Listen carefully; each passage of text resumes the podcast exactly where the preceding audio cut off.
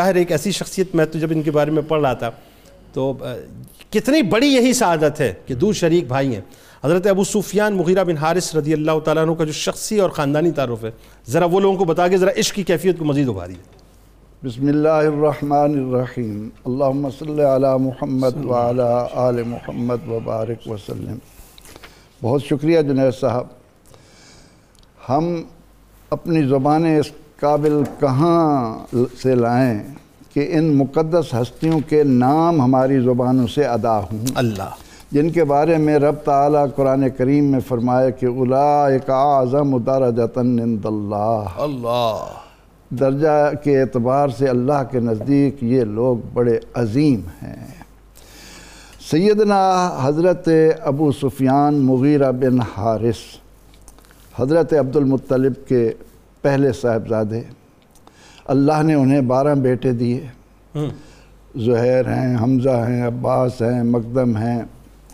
تو ایک حضرت حارث ہیں۔ ٹھیک۔ ہے اللہ رب العزت نے انہیں بھی سات بیٹوں سے نوازا۔ اور ان میں سے یہ جو حضرت ابو سفیان مغیرہ بن حارث رضی اللہ تعالیٰ عنہ ہیں آپ نے بھی ذکر کیا کہ انہیں ایک تو یہ وصف ملا کہ رضائی بھائی ہونے کے اعتبار سے نبی رحمت صلی اللہ تعالیٰ علیہ وسلم کے ساتھ خون کا وہ دودھ اور خون کا جو رشتہ بن گیا اس کی بھی اپنی ایک افادیت اللہ علیم سعدیہ رضی اللہ تعالیٰ عنہ سے؟ جی ہاں سیدہ حضرت حلیمہ سعدیہ رضی اللہ عنہ کو اللہ نے جو شرف دیا اللہ اللہ اللہ ان کے جسم سے جو بچہ لگ گیا اس کی سبحان اللہ سبحان اللہ سبحان اللہ۔ کیا بات۔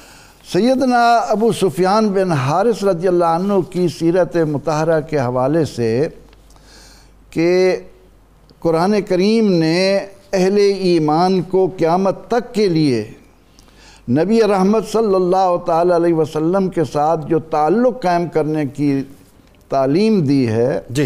وہ ہمیں ان کی شکل میں نظر آتی ہے۔ سبحان اللہ۔ اب نبی اکرم رحمت عالم صلی اللہ علیہ وسلم نے جب اپنی دعوت کا آغاز کیا تو اپنے چچا ابو لہب سے متاثر ہو کر شروع میں یہ اس طرف مائل نہیں ہو رہے تھے۔ ٹھیک ہے۔ اور ایک وقت ایسا بھی آیا کہ یہ مکہ مکرمہ چھوڑ کر کیسر روم کے پاس چلے گئے۔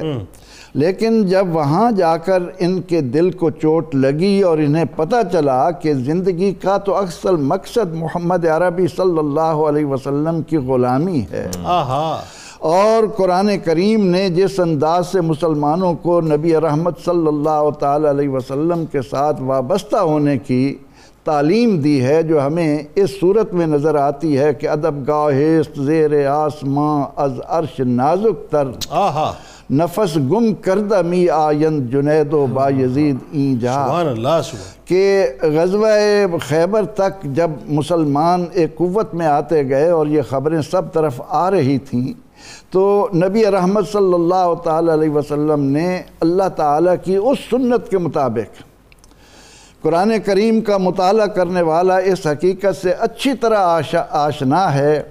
کہ رب تعالیٰ سب کچھ گوارا کرتا ہے لیکن اپنے محبوب علیہ السلام کے بارے میں کسی سے کوئی زبان سے غلطی سے بھی لفظ نکل جائے تو اس پر اللہ تعالیٰ اس کو معاف نہیں سر ہو ہی نہیں سکتا ہو ہی نہیں سکتا سوال ہی نہیں۔ اللہ تعالیٰ کہیں تو فرماتا ہے کہ فَاسَ یکفی کا اللہ ان کی طرف سے اللہ آپ کو کافی ہے۔ اللہ۔ لیکن اللہ رب العزت کا اپنے محبوب علیہ السلام کے لیے وہ ایک جلال جو نظر آتا ہے اس کے کلمات یہ ہیں کہ ذرنی والمکذبین۔ اور جب نبی رحمت صلی اللہ علیہ وسلم نے غزوہ خیبر کے بعد یہ اعلان کر دیا کہ پورے جزیرہ عرب میں جہاں کہیں بھی وہ شخص ہو جس نے کبھی بھول کر بھی کوئی ایسی بات میرے بارے میں کی ہو جو نازیبہ ہو اس کو زندہ رہنے کا زمین پر حق نہیں ہے۔ اللہ یہ فیصلے فرمایا نبی رحمت صلی اللہ علیہ وسلم نے۔ آج کی ان وباؤں کو سامنے رکھ کر اہل ایمان کو یہ سوچنا ہوگا کہ ہم کلمہ طیبہ پڑھنے کے بعد اپنے نبی رحمت صلی اللہ تعالی علیہ وسلم کے مقابلے میں کہاں کھڑے ہیں۔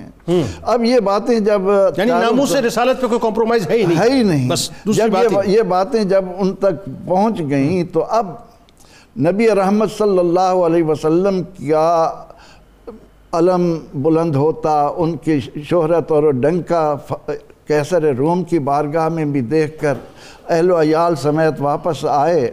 اور نبی رحمت صلی اللہ تعالی علیہ وسلم کے ہاں ڈرتے ڈرتے لرتے لرزتے لرزتے کپ کپاتے۔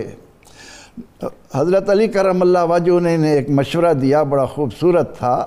فرمایا کہ ابو سفیان حضور علیہ السلام رحمت للعالمین ہیں اتار دو پردہ۔ چہرہ واہ کر دو چلے جاؤ۔ اور ان کے سامنے ذرا وہ یوسف علیہ السلام کے بھائیوں کا تذکرہ کر دو کہ لقد آسرک اللہ۔ پھر تم دیکھنا کہ رحمت کس طرح دامن کو پھیلاتی ہے اور تم اس میں آتے ہو۔